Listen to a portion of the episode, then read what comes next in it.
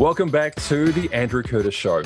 And I am convinced that I could not be alive at any other time in history.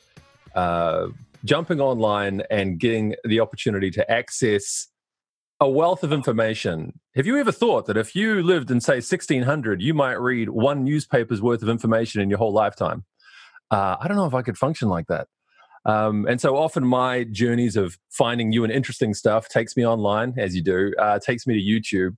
And very recently, I discovered a YouTube channel that just kind of caught, caught my eye. I thought, oh, that looks really interesting. Started watching and couldn't stop. Literally five or six uh, episodes in, I thought, this is amazing. Um, not just because of the content, because of, but because of the story of the person behind the channel. And so I reached out, and uh, he very graciously agreed to appear on the show. And so uh, welcome to the Andrew Curtis Show, Viva Frei. Good morning, Andrew, and a very good early morning to where you are. um, so look, I... Um, It's probably best for you to give a bit of an overview of what your channel's about. And then, look, there's, again, I, I want to talk about, you know, I guess the, the channel itself and the content you do, but also the story behind it, because I think it's just so inspiring and, uh, I don't know, offbeat in an awesome way. So um, why don't you tell people about, um, about your channel to begin with, and we'll go from there.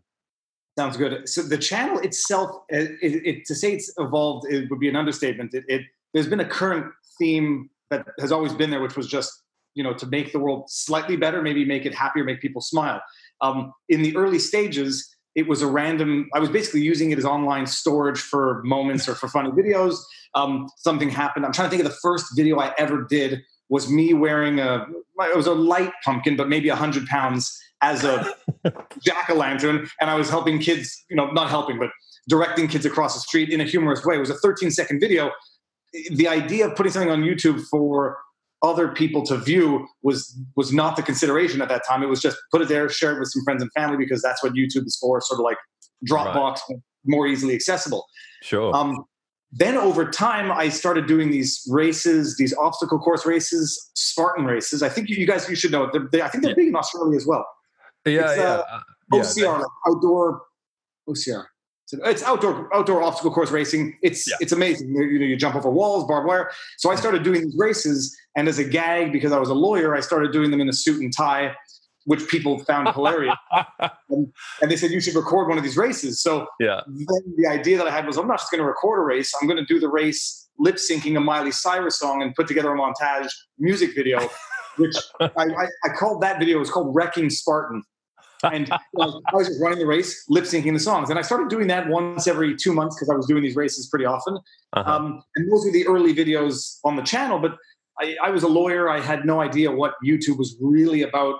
Sure. If I knew then what I knew now, I probably wouldn't be here now, because it has to be like sort of an evolution and a learning process. Sure. But yeah. Then, okay, I make these videos. I do these funny uh, obstacle course races. People sort of like it. They they liked it on the on the race scene. Um, mm-hmm. And that's what the video was, that's what the channel was about. And at some point, I put up this squirrel stealing a GoPro video, which mm. was really early on, like in the first year of my discovering YouTube. And um, it was the first year I got a GoPro, and I was just sort of messing around with it. Shot this funny video where a squirrel stole the GoPro, carried it up a tree, and then dropped it. Minute and a half. It got five million views in a week. And I discovered this entire thing on YouTube called, you know, viral videos, video licensing. Cool. Agencies were calling up, not agencies rather, but... Um, third-party platforms were calling up for interviews. They wanted the backstory. The video was licensed by National Geographic. Wow. It was in Mother Jones. It was in, it was all over the world, to the point where I have uh, a best uh, a friend whose mother uh, was reading the Spanish news, and I was on the front page of the Spanish news online.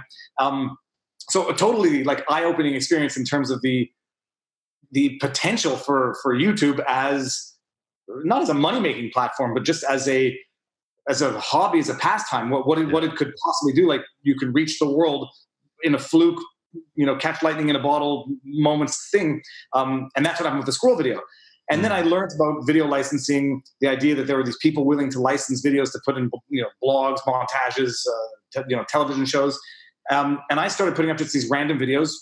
Random is an understatement. Uh, yeah. Could have been a thirty second video of a, could have been a fourteen second video of me giving a bumblebee a high five. Uh, did, did you see that one? No. Not Google, but go on YouTube and, and put in the words "bumblebee high five," and I should be in the second video. Um, right. And so, like, you know, a fourteen second bumblebee high five, uh, yeah. or, or worms on the street, uh, a bird, an animal, mm. up random videos. Um, you know what I love at this point, by the way, is that somebody who doesn't know anything about your channel will have absolutely no idea of where this is about to go. Oh, no, like it, it, this is the greatest thing. It, it, it, one of the new twenty thousand subscribers over the last month is going to be like, what on earth is he talking about? Some of the new subscribers have been going back, and I noticed comments on videos that are five years old, four years old. Right. It's hilarious. But right, right. It, anyway, sorry, carry on. Yep. No, so at the same time now, I'm I'm still practicing law, and I've got like this sure. reputation as a lawyer and an image to uphold mm. um, among my colleagues, my clients, and, you know, judges. I don't want to go to court and, you know, if I had gone to court then, and they say, Freiheit, uh, I just saw you running a race in a suit. Uh, you know, how was your weekend type thing? Sure. It would be, it would have been embarrassing then, but I had nobody watching the videos really back then. I was just doing yeah, it for my, sure. my yeah. own fun. Mm-hmm. Um, and so then over the years, as I sort of became a little bit more disenfranchised and bored and disappointed with the practice, I did this as cathartic relief. I would just make, at first, just random videos, and they started getting more and more frequent. I would uh, do mm-hmm. fun things with drones. And I started learning about how YouTube actually works as a channel, like an actual channel where people go to get content.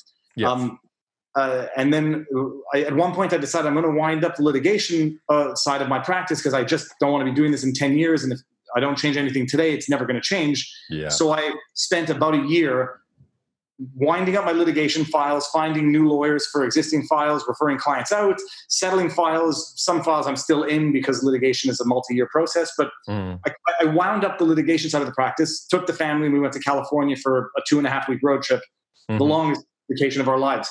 Um, and then as of that point, I think it was two thousand sixteen, I said, I'm going to put up a video a day and see how long I can do it. Right. And at this point, their family vlogs, like, you know, just like the day in the life. Sometimes they had a joke, sometimes they had a theme, but otherwise they were just random, random videos. Random videos, minimal traction. I, you know, they, they were. It was a lot of work. Learn how to edit, learn how to upload. At sure. some point, I, you know, started learning about YouTube as a platform, like thumbnails, tagging, uh, proper descriptions. I started learning about the mechanism of YouTube, um, and I noticed over the course of two years, whenever I did a video that sort of touched on a law issue, Mm. people found it interesting. Mm. Um, and at first it was just like here and there videos that touched on law. And I had a bunch of friends saying, you know, the angle that you should work at from YouTube is the, the, the dad lawyer, show us what life of law is really about. Mm. And so I did one video, which was my last trial. Uh, mm. And I think it was called The Last Trial. And that mm. one got like fifteen or twenty thousand views, and people loved it. They say, oh, I, I love this. I'm an aspiring lawyer. I'm a law student. I, I find this very enlightening.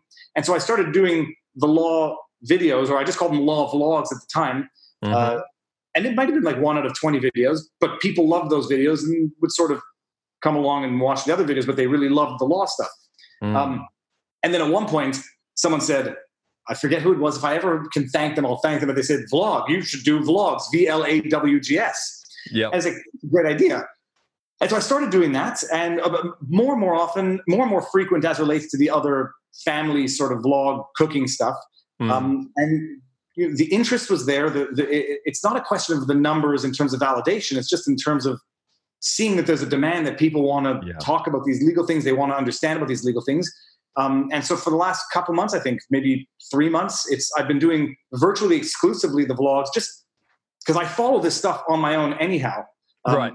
I, I consider myself to be relatively, I don't want to say moderate, like it's this left or right dichotomy, but I have the blessing and the curse of always seeing both sides, even, sure. uh, you know, even if some people think I shouldn't.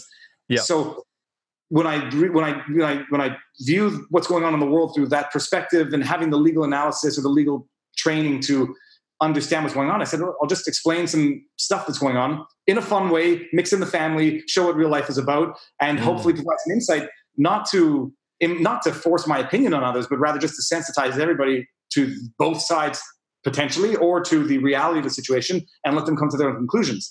And I mean, the, the spike in the channel since that decision in terms of content has been exponential. Um, yeah. I think I think like I picked up thirty thousand new subscribers uh, over two months. Wow. On a channel of, and now over wow. like at eighty-two thousand, but yep. it's just, a, it's, and it's not, uh, it, and it's interesting because it feels organic and, and not exploitive or opportunistic at all. It's yeah. just that so much stuff out there that people want to understand. Um, and to deliver something in, in a, call it a neutral or at least a three sixty perspective in a palatable and amusing manner in, in a clear way. I mean, it's, you know, there's, there's a demand, people love it. And I don't know if you know what the concept of Ikigai. Ah, is, yes, yes, yeah. But like, I've been meaning to do a video on this forever, but Ikigai is basically like the purpose in life, which is when four overlapping, what's the word I'm looking for? Uh, what are those things called? Uh, I want to say values, but that's probably wrong. Um, yeah, it's, it's a Venn diagram. Oh, it's a, it is a Venn diagram. Yeah, yeah, but it's yeah of the four. Like, um, what is it? It's like what you can get paid for, what you're yeah, passionate what, about, uh, what the world needs, and what you're good at. Thank you. So, and when all four of those overlap, that's the purpose. You know, like, I love the family vlogs. I love yep. making them. They take a lot of time. They take a lot of work.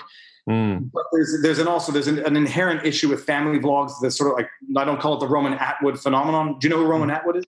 The name rings a bell, but he's a big, you know, huge family vlogger where he did daily vlogs forever, and it was right. just family stuff. But every day was a new adventure, and the pressure oh, to sure. continually have another video that's outdoes your last day.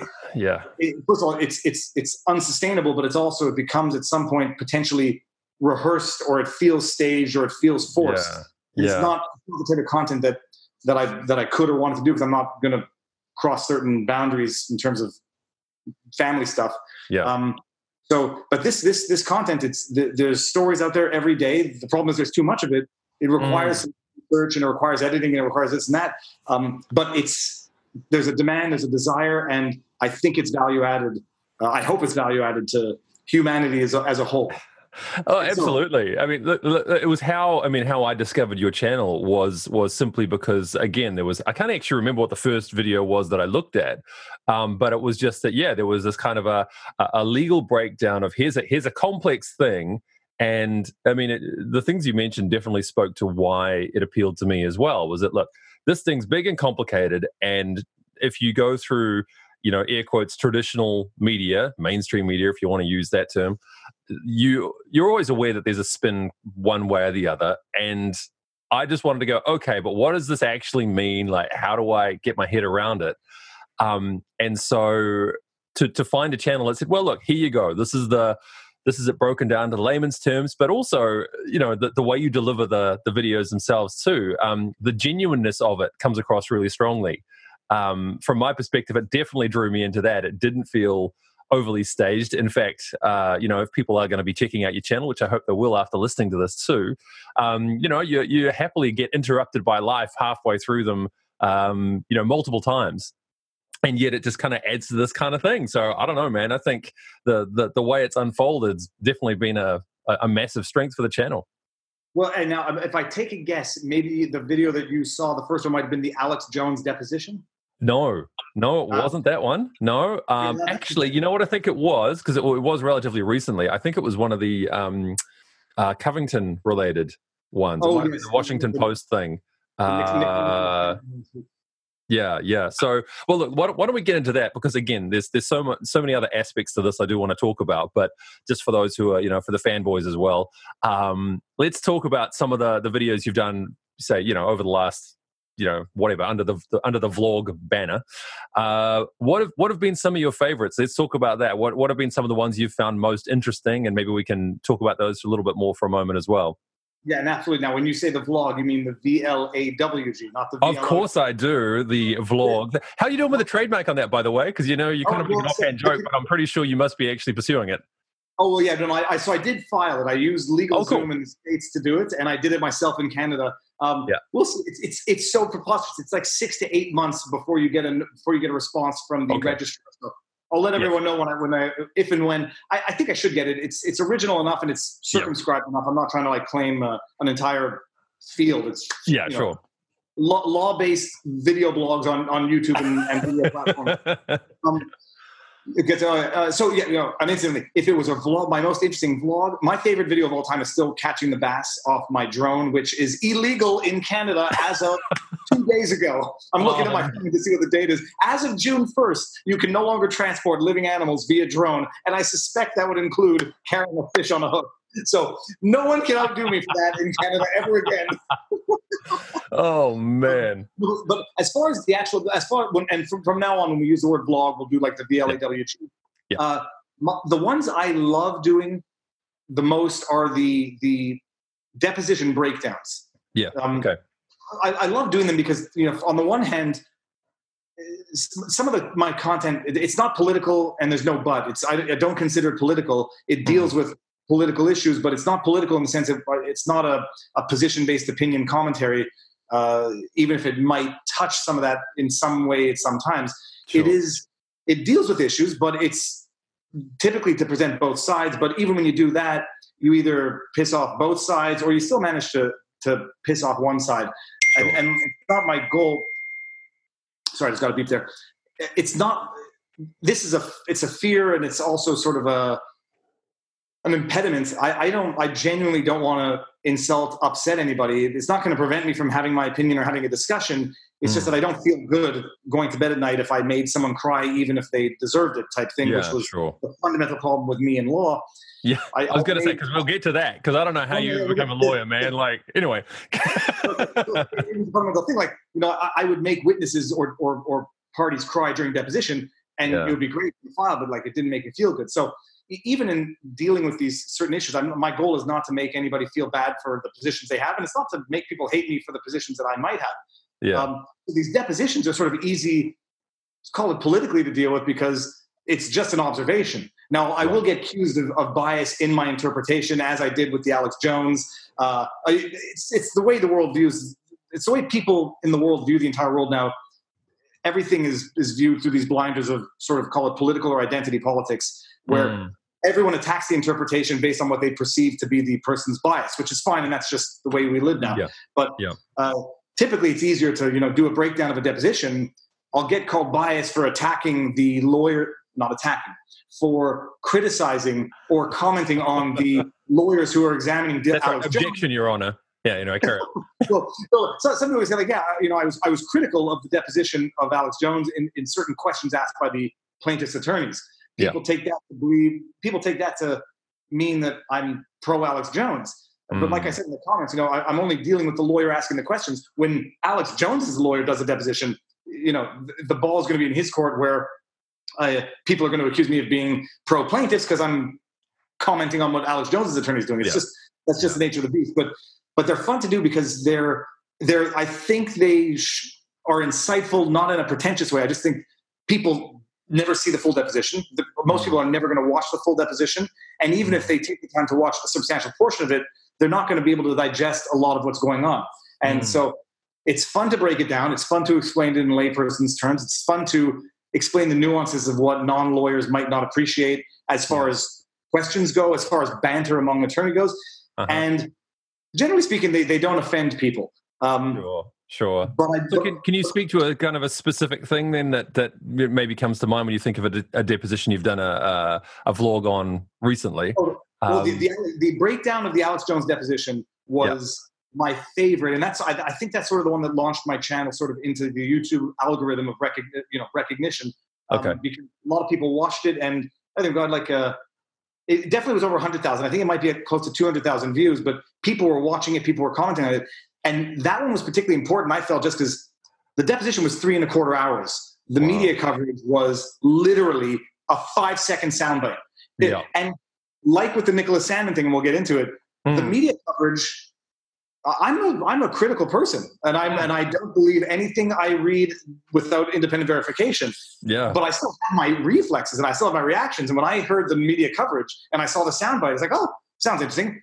But I'm going to go, you know, I, I, with the media, it's not trust but verify. With the media, it's just verify. So yeah. I, I read the media coverage. I heard the soundbite. I was like, oh, I need to see how this deposition went myself. I watched the whole thing, and like, It, I, my, my reference these days has been Rashomon, the Akira Kurosawa film, where you know people, people, every a number of people witnessed the same event. Everyone's got a different version of yeah. what they saw. Yeah, you know, I, I, we know that the media, left or right, is pushing an agenda behind the, what they report and in the mm. manner in which they describe it. Yeah, um, the degree to which that is is sometimes unbelievable. So I had to go watch this Alex Jones deposition, and it was eye-opening for me because. You know, uh, it's it, it was eye-opening for a number of respects, but specifically in terms of how it was being reported mm. in the media everywhere, left and right. It's yeah. uh, you know, both sides have their echo chambers, um, And it's and very... I, I will say, as a quick little side note too, one of the things that I love, again, about, about your channel, but what's what YouTube's presented is that, for exactly the reasons you mentioned, that, you know, you're not driven by the same, say, even commercial incentives that, you know, hey, we've got five minutes before we go to a break. Let's break down an incredibly complex legal situation in five minutes, get two people arguing over it within that five minutes, uh, and then, you know, we cut to the weather. Uh, so when you can actually talk about something for, you know, an hour, ten minutes, thirty minutes, whatever, but uninterrupted. Um, that to me is one of the massive, I don't know, perks, benefits, whatever you want to call it, about just having channels like yours, and, and just the ability to access this kind of stuff as well. And why I think they're competing with a lot of, you know, more traditional news sources. It, it, well, it is amazing. And, and this is what I never fully appreciated either about YouTube, is that right. um, it's, it's, it's not the absence of commercials per se, but it is the absence of these constraints, time constraints, yeah. Um, yeah. Uh, political constraints, advertising constraints. Don't touch certain subjects, deal with certain yeah. subjects a certain way, or we're going to pull our advertisers. Um, mm. But the, uh, yeah, I mean, and, and five minutes to discuss an issue. When someone says you have fifteen seconds, how do you respond to that? Yeah. How can you respond to that? It's, it's, it's impossible. Yeah. It's, it's, the, it's the, the way I think media is sort of uh, def- deforming the way we, we interact with each other, and, and, and Twitter and Facebook. It's, It's limiting characters to mm. to have these discussions, which they're, they're, they're nuanced. It's not infinitely nuanced. You don't need to go on for an hour and a half, but yeah. they're nuanced enough that it can't be simplified into a fifteen second soundbite. Um, yeah. And and and people's I don't want to comment on people's attention spans. Like like I have the longest one in the world. Um, mm. It's that people get these soundbites and then they draw their conclusions from what yeah. can only be described as very limited or um, you know, it, par- partial uh, information, and yeah. not partial, it, it, like not incomplete, I should say. Incomplete, not partial in terms I of should, bias. I should tell you my my thought quickly on the time on the um, people's attention span thing, by the way, because I had a conversation with a friend about this, which um, you know, was quite enlightening when we went back and forwards. But you know, we talk about this idea of, you know, people having shorter attention spans, or whether they do or don't. And I realized while we're having that conversation, you know, we, we talk about people having shorter attention spans at the same time that we talk about people being able to do a Netflix binge and watch eight hours of a T V program in one day. So who's got a short attention span, you know? And so what I started to think was that actually it's that in the absence of a high quality option, people have got a short attention span. You know, when you don't have a good thing to watch, a good thing to listen to, then you you flick, flick, flick. But people have also proven at the same time that we say we have short attention spans that no, they can watch one thing for, you know, or a, or a podcast, you know, I mean, Joe Rogan, you know, particularly shows people you can listen to a conversation about stuff you know nothing about for two hours and get, you know, a million views on it.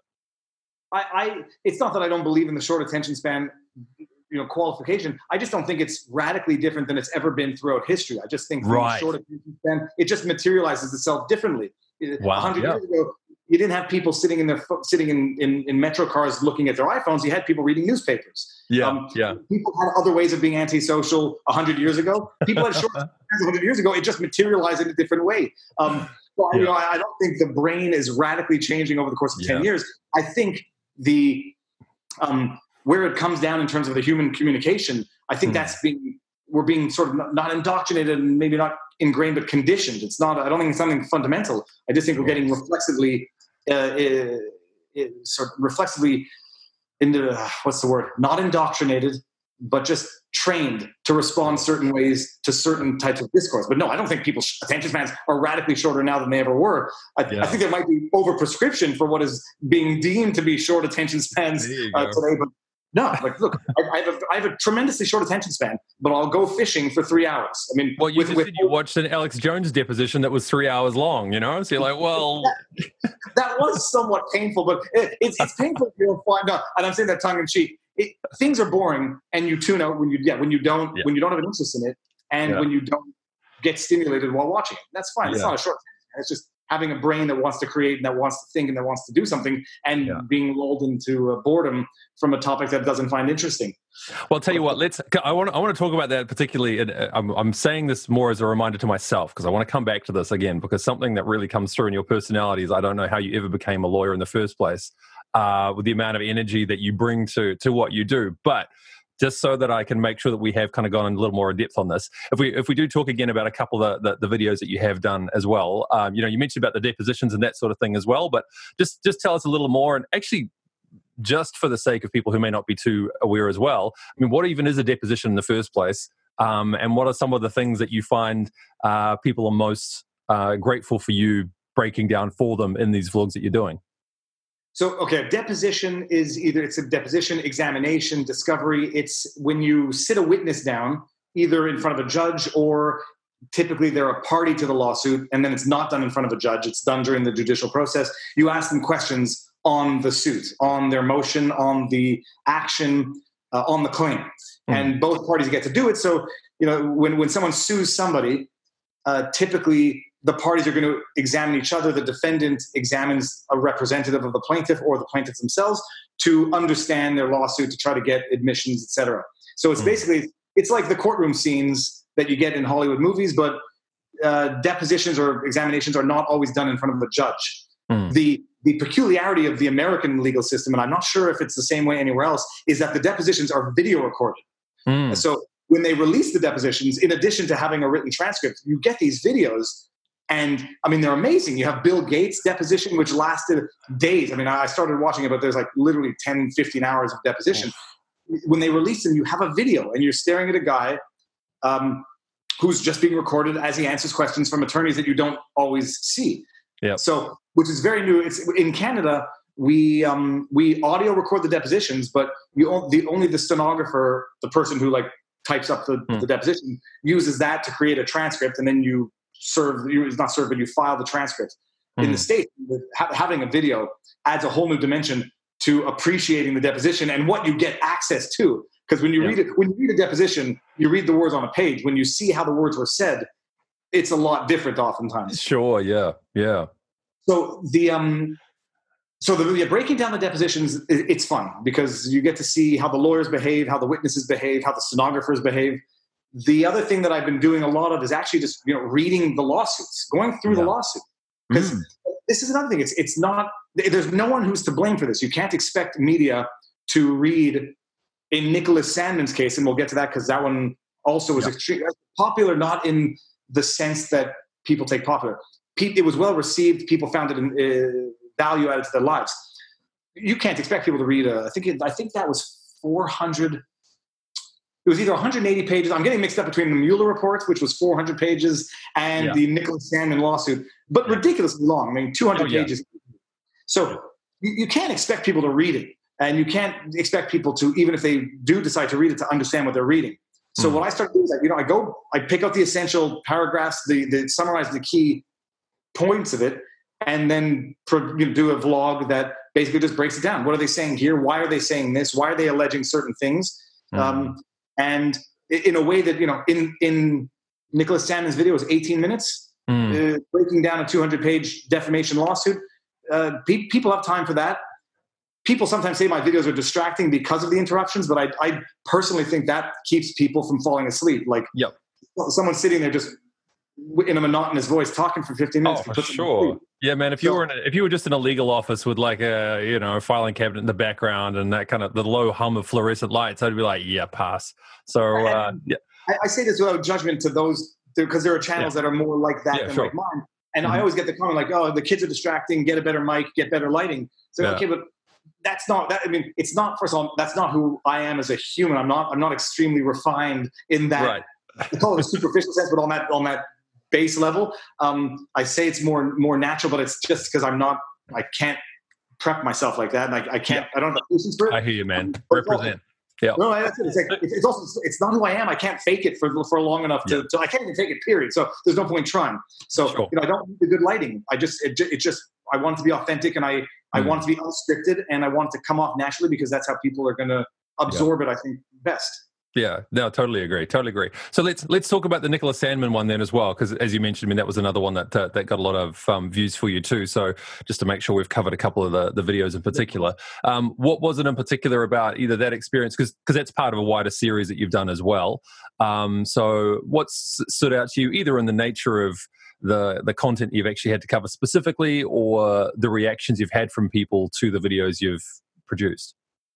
Well, so well, Nicholas Sandmann, I don't think that was a specific request for Nicholas Sandmann. I'm sure people specifically requested it, but it was something that I was interested. I had been interested in that since the first day it happened of January, whatever, I think it was January eighteenth, um, in that story.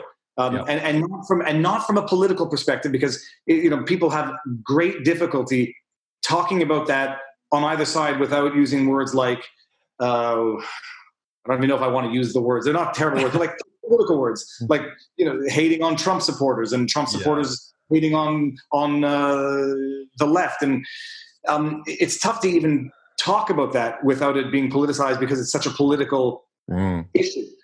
But, but I mean, that was part of the, uh, not the motivation. That was just part of, part of the, part of the, it's part of the nature of the situation, which made it trickier to deal with, because I, my, my deal was not to politicize that and no buts. Um, it was to explain what on earth is going on. You can, you can hate Nicholas Sandmann all you want, or you can hate um, Nathan Phillips, or you can be, you know, a diehard Democrat, you can be a diehard Republican.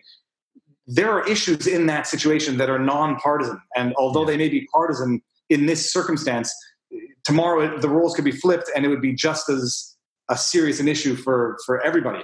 So, but I guess it was it was important to deal with it, because people get the talking points, they get the one-liner, uh, and they don't appreciate the nuances in that particular lawsuit. And they hear they hear of a lawsuit of a kid suing a newspaper for two hundred fifty million dollars, and they go, stupid Yanks uh, with that with that crazy legal system again, suing for hundreds of millions of dollars. It's ridiculous, and they don't bother right. to get into the actual merits of the suit. Mm. So it, there there are nuances in all of these situations, but especially the ones that are so polarizing, people tend to ignore or be blinded to the nuances and truly understand what's going on. And that's why, you know, Sandmann was, it was something I was going to look into myself. These are all things that I would otherwise read about and look into yeah. for my own personal benefits. Uh, and the, the the fact that I can sort of turn it into something of a, you know, something of a, of a I don't even call it, not, it's not a profession. That would be the loftiest and silliest way to describe it. But the, the fact, if I can turn it into a sustainable uh, life, yeah, how much it's, it's rewarding. It's, it's something I would do for myself anyhow. Right. And if I, if people get something out of it, I mean, you know, what more can a person ask for? But the, the Nicholas Sandmann on, on the substance of it is amazing. Yeah. And it has, it has repercussions for the world.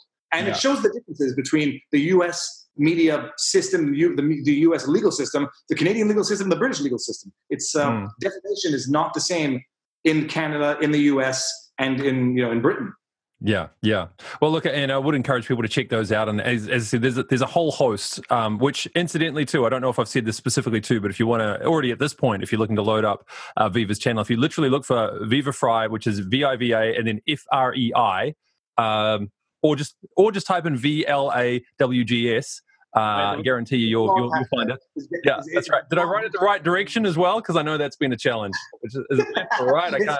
I don't know, man. It's one of those things. Um, but look, at, at this point too, you mentioned something towards the end of that statement about the the Sandmann um, video, anyway. But kind of more broadly speaking, that, you know, for you, if this is something that can, you know, be or, uh, a a contribution that you can make, that you can also make a living from, that that people appreciate. Um, I think that speaks very highly of of, of who you are, and, and again, one of the things that drew me into your channel, and and why, uh, you know, at this point, I'd love to talk to you a little bit more about your your background in all of this as well, because again, uh, I have friends and family who are lawyers, and how shall I put this? You're not like most lawyers. Uh, I got that when I was in the profession. Right. And so, you know, the the kind of the energy that, that you bring to that, I mean, I think, you know, the, the quality of the analysis that you bring obviously shows me that you you did you did pretty well. Uh, but tell me about how, you know, how you ended up in a position where you were, you know, in commercial law um, for, I think you said upwards of ten years, wasn't it? Um, been, I'm still, I was in court last week. I mean, I'm still there, just much less frequently. But yeah, I was, okay. I was sworn in two thousand seven. So wow. Right. It's it's the, like, you know, like Kierkegaard says, life can only be understood backwards, but has to be lived forwards. Sure. The, I, I I still feel as though I'm the same person now I, that I was when I was sixteen. And right. at sixteen, I was, you know, maybe misbehaving, uh, maybe had too much energy. Uh, I was into the arts. I was into I was into video. I was into photography back then. I did. Um, I don't think you guys have SAJEP, but we have like the system. We have a schooling system after high school, before university, and it's a two-year program called SAJEP. And I don't know yeah. what it stands for, but, um, and so there I did, a, you know, I studied fine arts and film, went to study philosophy at McGill. And, you know, then the, re- the reality of life comes where you have to pick a profession. I mean, this is how we're brought up. Um, sure. so, and it was never, it's, there was no family pressure uh, in any respect, it, unless, you know, the, uh, unless just the foregone conclusion that that's the way it's going to be is considered sure. to be pressure. But I was never yeah. pressured into it. It's just, you go, you get your law degree, you practice as a lawyer, you make a life, and that's it. Yeah. Um, and so that's what I did, you know, philosophy at McGill, law school in Quebec City, uh, which is a, a small, which is our capital of the province uh, of Quebec. Um, and then I started practicing, but, and it was, it was, it was a job at, at first to try to not tame me, but I, I didn't behave the way most typical lawyers you'd expect them to behave. And sure. I was at a big law firm, one of the biggest in Canada. And, you know, we, we had the discussions that, uh, you can't make jokes in court, and you can't, there's certain things you can't do because, um, you know, it's just, it's not what people do. And, and you, sure. you, you like, your tie should not be too colorful type thing. Um, right. And, and I, I couldn't, it's not that I couldn't handle it. We, I, I got along, I, mean, I, I did well at that firm, and they loved me and I loved them. And when I left, it was one of the biggest sources of, of referral work. But I said at one point, I, you know, I, I can't do this type of life. And yeah. so I went and started on my own. Uh, and for a while, actually, I went thinking I was going to leave law, go into commercial photography, and start a new life. Okay. But, you know, like within the month after leaving the, the big firm, I started getting calls, and my solo practice built up uh, in no time at all.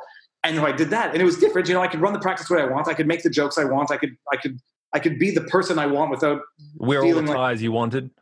Yeah, well, oh God, I go, one day I'm going to do a video of my ties in my in my closet, because I, I don't even know what I was thinking in looking at some of these ties. But Love it. It was it was it was an expression, you know, like I wasn't wearing yeah. a black tie and a black suit, yeah, even yeah. though that's what the court requires sometimes. But the sure. um, so I, I ran my practice in a way that I felt more comfortable with as a human. Like I, I would do mm. what I felt was right in a file, and not what I was being told to do. Nothing immoral or unethical. It's just like, you know, I, I you want to make your own decisions, not as to prove you're an adult, just because you want to feel good about what you're doing in the file. Mm. Um, and you also sometimes want to get rid of a client who's not listening to you, or you want to make, you know, you want to talk to a client in a way that your superior might not like, even though you think it might be best for the yeah. client. Um, and I did that for, you know, almost ten, well, over seven years. Mm. But at some point, the practice of litigation, you, you, you, whether or not, I'm not going to change it. It's like, I, I, I no one politician is going to change Washington. No one lawyer is going to change the nature of the practice. And no. so the question of whether or not you sit there beating your head against the wall, or, you know, training yourself to like it, um, or you know, making a radical change. Yeah. But no, I, I would, I was an unorthodox, uh, atypical lawyer, uh, yeah. and not in a way that like people would, not, a, not in a liability way, just different. And you can't, yeah.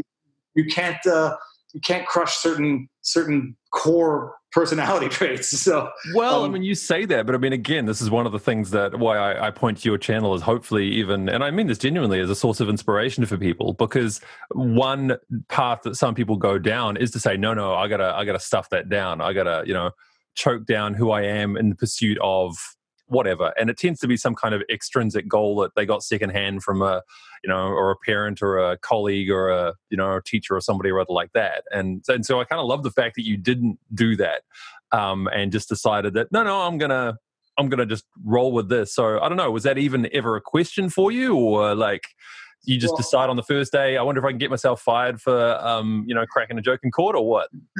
No, well, no, it was, It was, um, uh, what was that? I just had a thought that I forgot about what I was going to say now. It was, dear goodness, you'll be able to edit out the silence. Oh, no, no. I leave, I leave, every, I, I almost edit nothing at all. Like, you know, real conversations with real people have silences in them. So don't, don't feel bad about that. No, and I just, I had a thought that I was going to come, come up with, but, um, here, what was the question you just asked? Uh, well, when you were talking about being yourself and being the, um, atypical lawyer, I suppose. My my question was more about the the conviction to to the fact that you had the courage or the strength to to do that.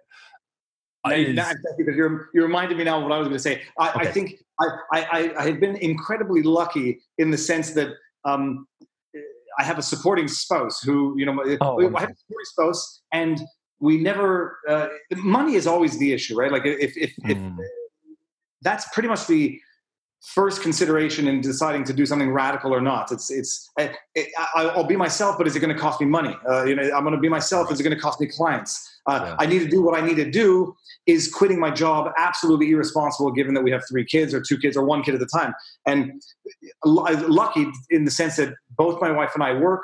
Uh, my wife is, she's not just, I don't want to say tolerant of what I do, because it's sort of like that already sort of implies um, uh, disappointment.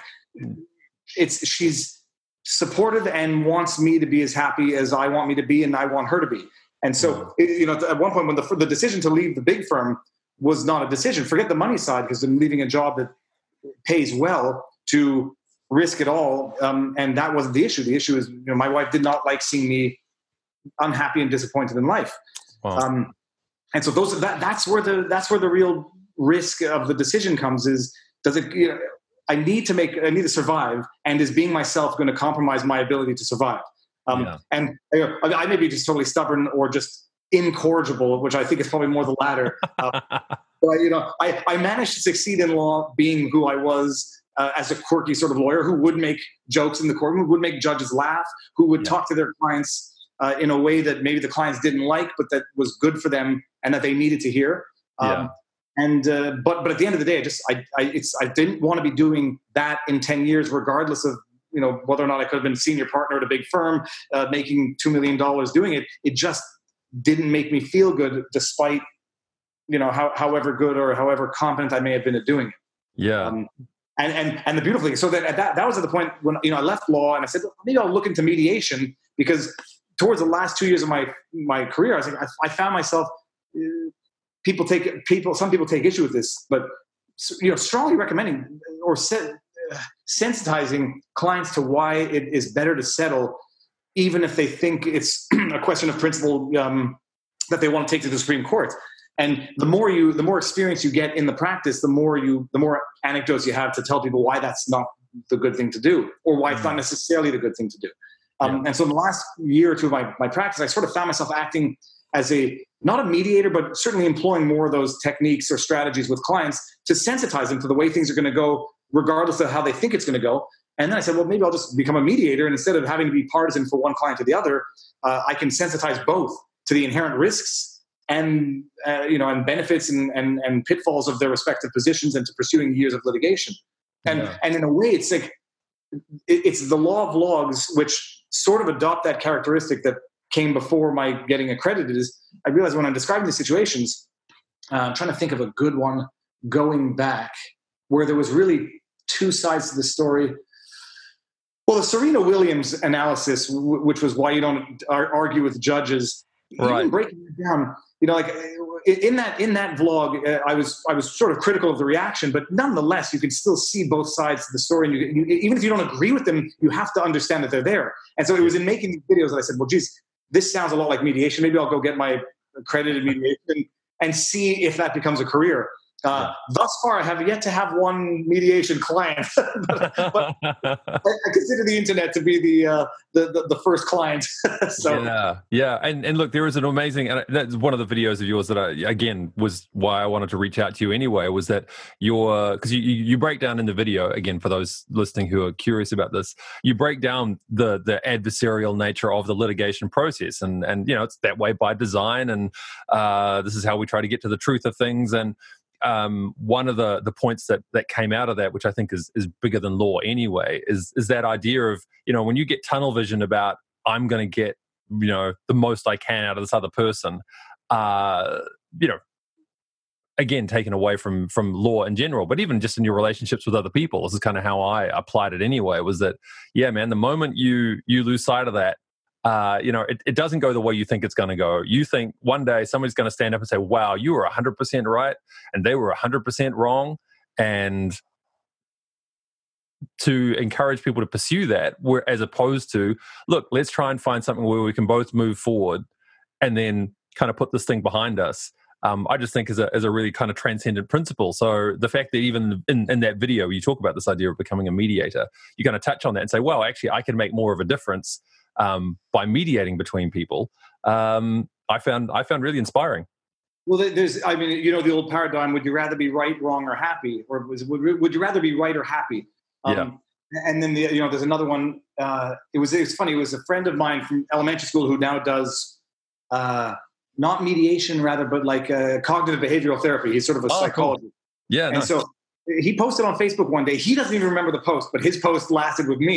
And his post was basically, uh, to the effect that sometimes it doesn't matter whether or not you're you're right to say it. The question is, why would you say it? Mm. Um, type things like where pe- people get uh, fixated, or they place value on being right as opposed to compromise and placing the value on being happy. Um, yeah. And then you said something about, like, you know, the, the pursuit of law is the pursuit of the truth. It's adversarial in pursuit of the truth. What what you realize, spend enough time in the legal system, it's not a, an adversarial system in pursuit of the truth. It's an adversarial ah. pursuit, in pursuit of your truth. And, right, right. You know, and, and now that this comes up, and, you know, this will be as political as I'll get. When, when I hear people talk about their truth or use the term my truth or your truth, um, it, it reminds me of law, because what we're saying when you use the word my truth or your truth, you're actually just saying your experience, which is the which is basically the opposite of truth. It's the wow. subjective and not the objective. Um, and so the, when, when the, the law is not the pursuit of the truth, it's the pursuit of your truth. And in the pursuit of you truth, your truth, you try to destroy the other person's truth. Yeah. Uh, or you ignore things that don't support your truth. Or you and or you cherry pick things that do support your truth. And it's my ongoing gag. It's why so many lawyers become politicians, and it's why mm. politics is so much like the practice of law, where nobody's after the truth. They're after their truth, which involves demonizing their adversary, which involves cherry-picking their adversary's mistakes and harping on them, which involves cherry-picking their data to support their position. It's yeah. the adversarial position in law is basically what politics, if it hasn't, if it's not what it's become, it's what it's always been. And I suspect it's always been that way, but it's yeah. just, it's particularly noxious these days, where nobody's after, nobody's after the truth. They're only after their truth. And that causes people to um, treat other people and treat the facts in, in ways that are not genuinely susceptible of arriving at the truth, but only their truth. Yeah, that's my yeah. that's as much of a rant as I'm going to go. Like, no, I, look, I, I completely agree. I mean, you know, we talked about this a little bit before we, you know, probably kind of got underway, but that just that ability to respectfully listen to somebody else that you disagree with, um, and understand that there might be a point in this conversation where we say, well, you know what, I think we're just going to have to disagree on that. Uh, seems to be a lost art, or at least, and, and maybe it is fueled by media. I don't know. I mean, I'm sure people who have far more time on their hands than I do have done deep dives into this kind of thing. Uh, but just the fact that, you know, we want to win, we've got to, you know, beat the other guy. I've got to get them to say, oh, no, you're right, you're right, I'm wrong, I'm wrong, I'll change my opinion. As opposed to, yeah, respectfully saying, well, look, you know what, this is what I think. You know, and you know what the problem is? It, it's, it, it, it's not, it's, it's a, it's like one step beyond saying, let's agree to disagree. It's saying, let's agree to disagree without demonizing the other, yeah. even internally, for believing that. And, and I had... I don't want to get I don't want to get into the details of the discussion, because that would be definitely too political. But I had a discussion with someone, and I said, yeah. I said, like, can you appreciate that I don't I don't agree with you? And I was like, oh, I just don't understand that. And it's, it's sort of like the, the, the argument with um, uh, I'll get it with the with with one of the recent videos which triggered a discussion. I'll get into that. Remind me, it was the uh, the duck hunting video. Oh, um, okay. But like, it, it's it's that people say people are not they're just. They're not able to disagree and continue going on respecting the person as a whole, because right. this is where I think it's been the social media conditioning. It's that it, we're in the mentality of the of the cancel culture. We're like, I, if you, if I disagree with something fundamental that I if you disagree with something fundamental that mm. I believe in, we can't have anything to do with each other. I'm unsubscribing. I'm unfollowing. And right. I don't know if that's always been as bad as it has been now. It seems to me, you know, I grew up with with with friends with different fundamental, call them, you know, the litmus test political ideologies. Sure. Uh, I, don't, I don't care. I mean, that is, to the extent that it does not aggress me in an actual sense, and not in the, you know, that that, that fake sense. Your decision to eat meat uh, offends me and hurts me. Yeah. Uh, I, I don't buy that argument. But to the extent that people can respect their decisions without demonizing the other, that's where it's at. But I, I even feel today, like someone says, okay, we'll agree to disagree, but I still hate you because you support Trump, or I still hate you because you voted for Hillary. I mean, yeah. and, and and so it's it's a sort of a fake agree to disagree. It's let's agree to hate each other over the core issue. It, it shouldn't be hard to uh, yeah. accept someone's beliefs, even if they're diametrically opposed to your core beliefs, to the extent that they're non, non-violent, non-hateful, non- non-threatening mm. and in a meaningful sense. But uh, mm. yeah, I, I, that that I do fault a little bit to social media and the sure. conditioning that we got into. I, you say something I don't like, I, I cancel you from my social media existence. But, yeah. Um, yeah. Yeah, well, look, I mean, and at this point too, if I was to share an observation, you know, you you already made that um, Kierkegaard quote about how, you know, life is understood backwards, but you got to live it forward. And and even listening to you talking now, you know, I, I hear somebody who has always been uh, deeply committed to this idea of of people being able to have, uh, you know, correct uh, directed. Um, what's the word I'm looking for here? Connected is a better way to say it. Uh, conversations that lead to outcomes where people get along, and, and you know, you come across again in your video as, as uh, videos as somebody who is uh, who sees that as a very um, high calling um, to help facilitate discussions with people. And and you know, even if I listen through, you know, what you say, well, you know, you got into law, then get into these videos as well, and it's all driven by this idea of saying, well, look, guys, let's let's talk about these ideas, let's talk about the facts, let's. Can't we all just get along, you know? And so kind of to see where you're at now seems like it's just kind of the the, the next stage in, in evolution of where that's gone. But this is a long way of me getting around to the point of saying, I, I want to talk about this journey then of specifically getting to the point of saying, okay, so now now I'm a YouTuber and, uh, you know, I'm doing these these um, law vlogs, these vlogs uh, that are that are kind of taken off as well. Tell me about a little bit about your internal journey with that as well. Like, it sounds like you've got a, a pretty strong internal compass and an ability to be aware of yourself and how you're feeling, and then being able to say, okay, what does this mean for me and how am I going to live my life as a result? Uh, so we're getting a bit existential on it now, but I'd just love to hear a little bit about your your journey, I guess, internally through this as well and how it's taken you to where you are now. So I, I'll, I'll, I'll, I'll preface it by saying that I, I don't think... It's not that I haven't always been able to um, empathize at all, and there's mm. no but. I think that, I think one of my fundamental, it's might even be uh, an impediment is being too empathetic, mm. uh, even even when I shouldn't be. But I yeah. haven't always been like, let's have a discussion and agree to disagree. Yeah, sure, when, sure. When I was sixteen to twenty-four, I, mean, I remember going to a house party and and getting into an argument with like five other people about one of the litmus test issues, and right. I, I don't have the same opinion that today that I had then. Like life. Changes you, but I remember thinking like, I, well, I remember thinking on the one hand, why are they taking it so personally? I just want, you know, I just want to have the discussion. Yeah. And then on the other hand, I remember thinking like, yeah, we're never, we're never going to get the other to agree, and we're actually not even at a point right now where the other either is listening to the other with the uh, genuine intent to understand. Right now, it's just an argument. And back then, I don't think I was able to either. Either I was unable to identify it, or I was unable to react accordingly. But I was a cripe. I'm the youngest of five kids. We used to have dinner time debates where we would fight tooth and nail, right. Which might be why I don't personalize that type of um, sure. disagreement as much as others do. But it's only been recently where, like, where you know, the, the the seeing what happens when that's the the spirit of discourse. You see where mm. it goes. It goes to the point where, like, you know, neighbors neighbors have different. Uh, I guess it's always been this way. Like neighbors have different. Uh, what are those things called they put in the ground that indicate their support for a, a presidential candidate? What are those things called?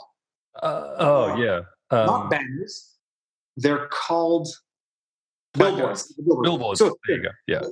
I, I can imagine, you know, back in Vietnam when the issue was so divisive that people mm. couldn't talk to each other because they, they just disagreed on that issue. Um, but, like, it, it, it goes bad places. Uh, yeah. And But but my the, the empathy, the, the empathy, I've always had a problem with empathy because, I like, I, I feel bad for people who don't even feel bad for what they're doing. And like classic example, I mean, yeah. I got a really funny one, but uh, I'll, I'll say it in a second. Uh, the Jussie Smollett story. Yeah. Like it, it, it's very easy, especially in the era of like um, um, anonymous social media. You, you know, you, you type on a keyboard. It's very easy to say the most hurtful things to, to you know, terrible things to, about Jussie Smollett. There is, I mean, I'm not saying this to seem more uh, sympathetic or to seem like a nice guy. There's a part of me that feels terrible for Jussie Smollett. Like, right. I, I can feel what it's like to have gotten yourself so far into a hole that you're suffocating under the, the consequences of your own actions. And there's, it, it feels like there's no way to get out, but to literally convince yourself that you, you that you, that you did nothing wrong or that you're the victim, like to literally change your own thought pattern to convince yourself that you never lied, or that, and I and I can feel it. I, I almost feel bad for him. Um, mm. So, and in dealing with that, like, yeah, you know, I think it's terrible what he did. I mean, I think it's terrible. There's no but. It's just, it's terrible. It's objectively terrible.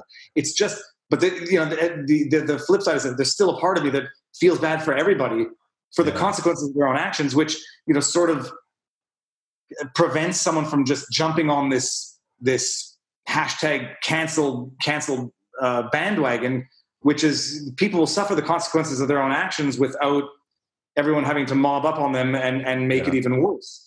Um, and, and look, as, as and as true as that is, if I'm able to push back a little on your own uh, self-analysis there too, like I don't, I don't think your channel though would be what it is if you didn't have that. Um, I think a big part of what you bring to it, and, and this is why, again, I, I wanted to get into a little bit more of your story to, you know, what, what your internal compass was like that, that brought you to here too. Because, I, I mean, I know what it's like too to go through different points in your life saying, man, life would be so much easier if I wasn't the way that I was. Uh, and, and people can apply that in all sorts of different ways. Um, there are those who don't have that empathy and, you know, they do really well, say, career-wise, but then their relationships break down because they don't connect or understand other people's feelings as much as well. So I say all that to say that what I love about this this journey for you is that it, it does seem to be like a really... Uh, I, I hesitate to say ideal, but I will ideal uh, combination of the the journey you've been on professionally, but then also that sense of going, yeah, but look, I'm I'm I'm an empathetic person who cares about other people, and so uh, what is an expression of this interest that I have that can also be as beneficial to the the biggest number of people that it could be. So, I mean, I, I you know, I don't I don't see it as a liability at all, man. So, you know, well, yeah, I see the, the only reason it would be a liability is. It's very easy to gain a following by being polarizing because right, you know right, it, yeah. you're, if you piss off one half, you're you're encouraging the other. So at least sure. you're going to make up for the loss somewhere. But typically, you, you don't lose people who are not following you, but you do gain people who now see that you're on you're one of them. Yeah, which is why, like, decide, sure. which is one thing that drives me ballistic about uh, you know Hollywood becoming political or Hollywood actors becoming political is, or or anyone who's who did not make a name in politics. Turn into politics, and I don't, I'm not using the term social relevance. It's just such an easy way to increase one half of your following is mm. by appealing to that that base. Uh, and the way people do it is is um, uh, it, it, the way that people do it is never unifying. It's like I, I, I listen to everybody on. I mean, I listen to right wing uh, guys on YouTube. I listen to left wing, the Young Turks. I, I listen to both sides. Just to, I like to know. Even what people who I disagree with are saying. Mm. Um, but it, it would be so much easier to grow a following just to get de- to get polarizing and say, okay, well, I'm, I, I'll go right wing, and I know that I'm going to pick up a ton of, you know, I'll pick up the uh, who are the guys? They're like, what's his name? The actor James Woods. You know, I'll, oh right, I'll yeah, yeah. his network and, and pick up all of his followers because people love to follow people who think like them, or they mm. even like to follow people who they who don't think like them, so they can uh, post ugly comments. But it is easy to.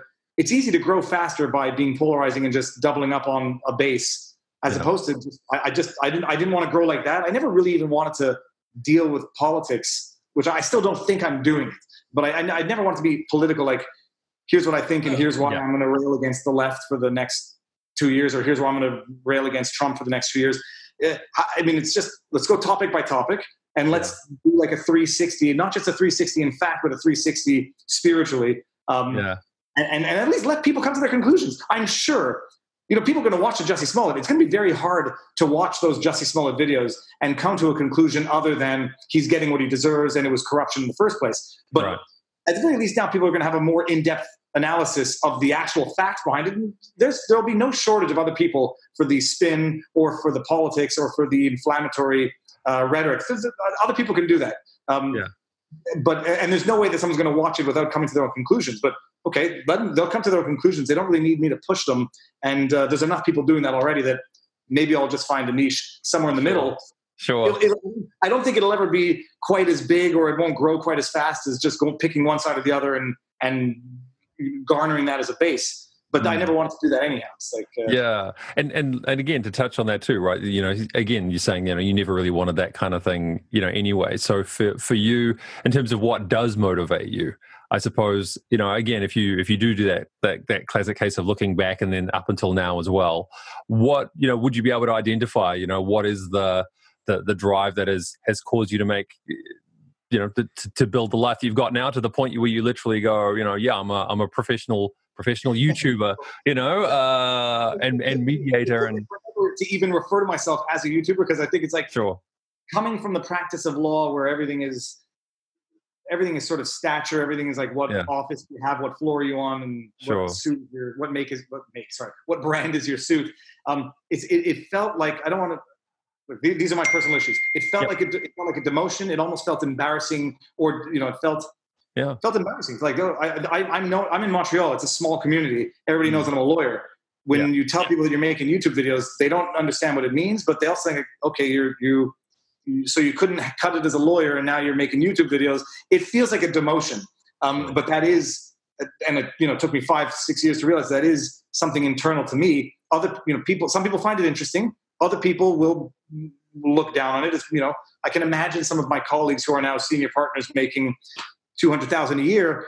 They're like, yeah, dude, Dave's making uh, YouTube videos. And if, if they, it may, it, but it, again, it's like, it, I think in some respect, it's, it's actually my own insecurities projecting onto them as to how they view me. And they probably, or maybe don't even feel that way at all. And if they do, I, I mean, again, I, I don't care. It's not going to change my life. The, um, but, um, now what was I saying? I lost, I lost my train of thought. This, this is where I have a short attention span. I forget what I was doing, what I was saying. Um, no, but that's it. It's like, it, it, it, oh, it took me, it, it did take me a while to be able to actually say with confidence in the YouTube videos, I'm, I'm a litigator turned YouTuber. I, yeah. I don't, I don't do litigation anymore. People call me up. Every time I get a cold call, it reminds me of why I don't want to do litigation ever again. People start talking to me about their problems. And it's not it's not that I don't want to listen to people's problems. I, I love talking to people's problems and talking about people with their problems. It's yeah. that it's this it's this psychological uh, framework. It's it's almost like it's a psychological template that people adopt when they get into litigation. They're right. Everyone, the other person's wrong. The other person's bad faith. They're of good faith, and it's always the same sort of. It plays out the same way. The, the other one, you've been watching my video, so you know my other favorite quote, Mark Twain: uh, "History doesn't repeat itself, but it tends to rhyme." Like right. all of these lawsuits, when people are involved in litigation, the the template rhymes to the everyone else who's involved in a similar circumstance. It's uh-huh. not identical. The facts are different, but the the overall spiritual framework is very much the same. Uh, everyone becomes defensive. Everybody, everyone's out to get them. They don't trust anybody. They don't even trust their lawyers. And it's like every time I get that call, I just, I'm, it, I, I, it, I'm relieved to say I can't, I can't get myself in, emotionally involved in, in your lawsuit for the next five years. Um, I'll give you a number of a good lawyer who can do it. My, my other problem talking about empathy is, um, you know, they say like the best doctors have to be able to treat their patients like like.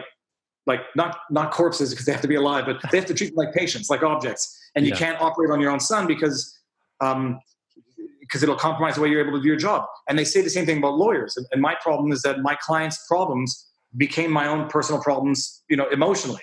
Um, yeah. And to the point, like you know, it, their problems kept me up at night. Where I talk to the lawyers, like, how do you sleep? Like you you you have clients with serious problems, and I think you just you have to cut that off, and you have to you have to not let yourself get involved with that. And I just I just couldn't. I, I would personalize it too much just because I would be, I think, too empathetic to to to be able to dissociate their problems from my own. And now, listen, when people call me up and they start getting to their problems, like I can feel their pain, um, but if I, you know, if I, and I and I could be value added to resolving their pain in another way, but I, I don't want to be value, I don't want to be contributive to their pain by embarking them on a three-year process of litigation that I just think is going to bring more pain than than than good. so. Yeah, yeah, yeah. Wow, that was that was amazing stuff, man. I I, I really, I don't know, it was that was a pleasure to listen to. uh, okay. so, t- t- oh, t- no, go ahead. Sorry. No, no. no I was, yeah, I'm, I'm empathetic in that respect, but then you know when my dog, we got our dog fixed two weeks ago, three oh, weeks sure. ago. I was in the operation room looking at the vet. Like I was watching the the doctor make the incision on his scrotum, not on the scrotum, on his belly and take out yeah. his, his testicles. I mean, yeah. when it comes to certain things, I, I, I can set aside my empathy because I'm just fascinated by the process, even if it's my own dog. But yeah. um, these emotional things, like, I, yeah, I, I genuinely felt my clients' problems, their frustrations. And yeah, uh, and yeah it was, it, it, it, it did take, it took a toll. I never had a, it, it, I never had a, a, like a clear break. It was just like a gradual wearing down where like I, I just I, if I do this in ten years I'll have a heart yeah. attack. I just can't do it. Right. Yeah, tell you what, man, I, actually there's something I've developed recently which I use on myself, um kind of along that that ten year thing, but I use a longer time frame. um I call it the thirty year rule. And it's just that if I if I'm doing a particular thing, and you know when you're talking to somebody and and they're saying, oh no no, but this is fine, this is good, but you, you're getting that tone like I just did there. You're like going, your, your heart's not in this. You don't really, you know, believe what you're telling me. And then uh, you know, I found myself doing that as well. And the thing that I do now is to say, I said, okay, well, hang on a minute. Let's imagine that I'm doing this thing for the next thirty years. What's my immediate reaction when I say, okay, you have to do this for thirty years, go. And if I catch myself going like, oh, no, no, like, whoa, then there's probably something like right now. There's something right now that I can deal with. I either got to have a conversation, I got to take a course of action, I got to make a bit of a plan, like whatever it might be. But ignoring that is the kind of thing that I think gets you to fifty, sixty, seventy, whatever it is, or in some cases twenty or thirty, you know, depending on how long you've been fighting it, that we end up just not the person we want to be.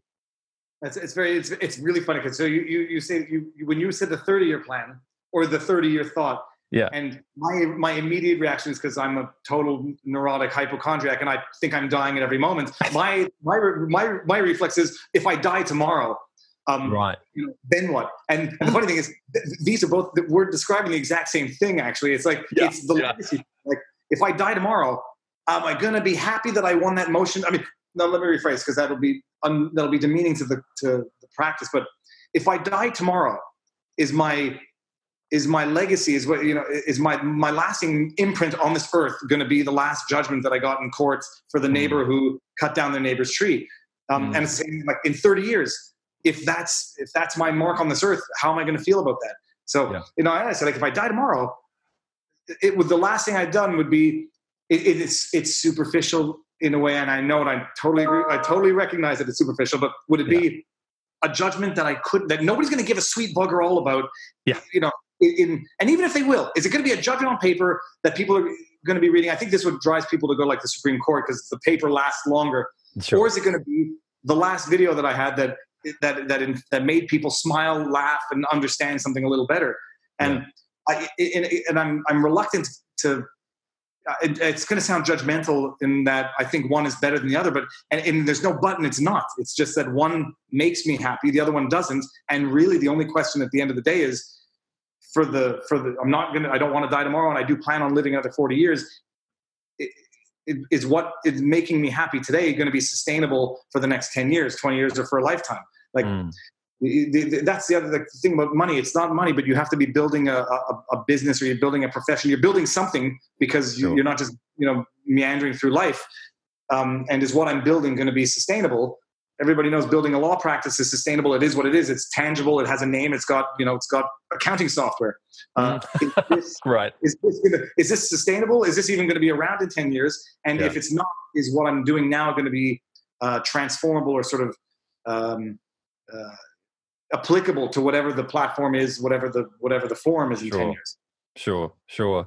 Well, look, I mean, and I think it's probably, you know, an area that we would maybe use different terms to describe it, but I think a, a value that we both share in that is that um, there's that that sense of, maybe it's that the Ikagi kind of idea as well, right? That you go, um, I've, I've worked with a lot of people in terms of personal development in a kind of, uh, as a catch-all kind of term, personal development, um, and realize that, you know, you really need to have, you know, there are, there are some people who are driven primarily just by, you know, what what fulfills me. And they just, they they only start with that kind of space, you know, what makes me happy, what makes me sad. Um, and I learned that if I just followed that light, then I would go all over the place because, you know, even some things that I like one day, I don't like the next day uh, or something like that. Um, and yet I found that if that was also connected to, you know, but how can I contribute to something that's bigger than than me? Because uh, just just being happy is is a, it's like chasing the rainbow, you know. Um, it's it's not enough. At least I at least I find that. And that when I started to think, okay, I've got interests and and and uh, you know, uh, skills and talents and whatever that I want to express, and yet also I want to find a way of contributing with that. When I combine those two things together, that's part of what led to me starting a podcast. It's part of part of what um, you know is, is part of my my profession outside of this as well, and even in some broadcasting um, opportunities I've got now because of that too. But that's, I guess, what I see is kind of like a kindred moment here too. For that, that was a seems like a similar thing for you. Well, it's, it's, you know, it's amazing because listening to you talk, it's like it, the pursuit of what makes me happy on a momentary, discrete basis is, is not necessarily going to make you happy on on the long term yeah. project of life.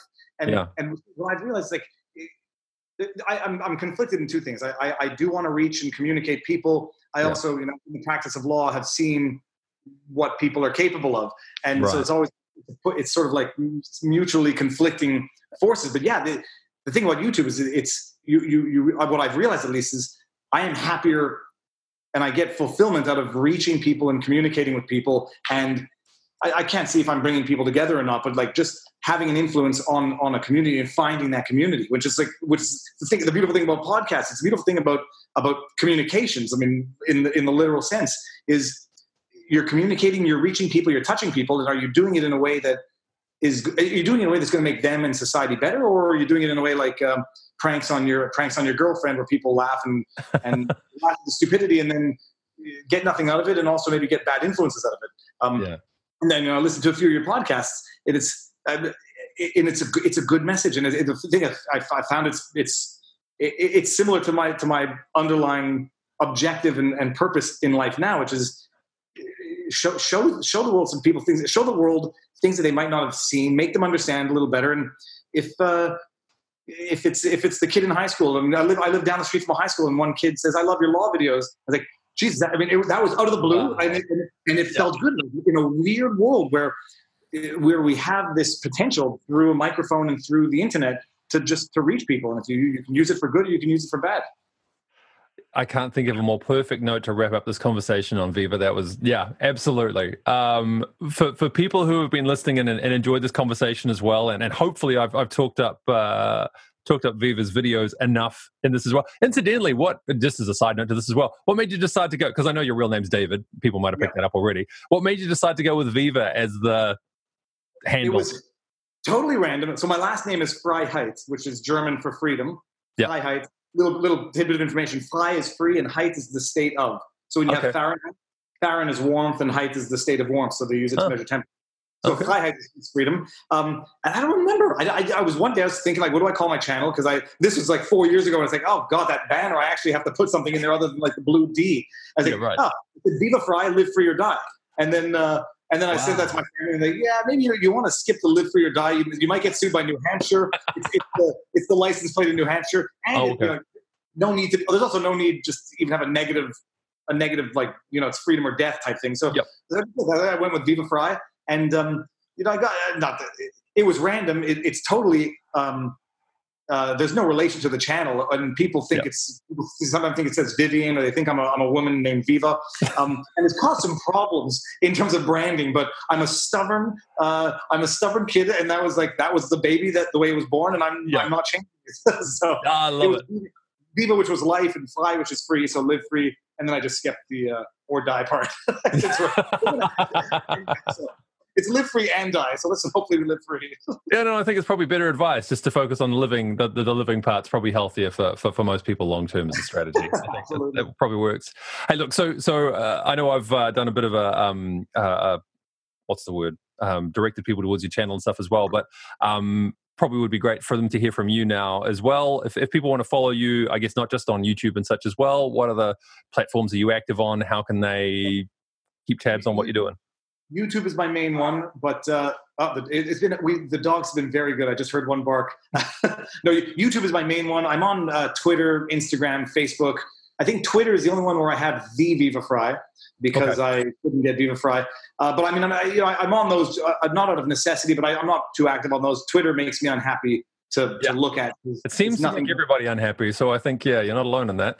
no, it's, just, it's just terrible. Like, and the thing is, I find myself just being a jerk, not a jerk, but like I find that the only things I post on Twitter tend to be like complaints and not actual, yeah, right.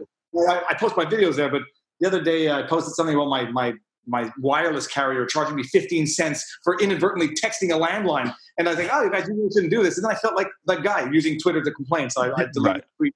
Um, so yeah, Twitter, Twitter, Instagram, Facebook. Instagram is the nice stuff. It's nice photography, short videos, but mostly YouTube. Mm-hmm. Mm-hmm. And it's all under, all under Viva Frei? Yeah, Viva Frei. Yeah, V I V A F R E I. Brilliant. Viva Frei, it has been a pleasure. I would happily get up at three o'clock in the morning again to talk to you. Well, I, I don't think I would ever happily get up at three in the morning, but thank you very much for doing it.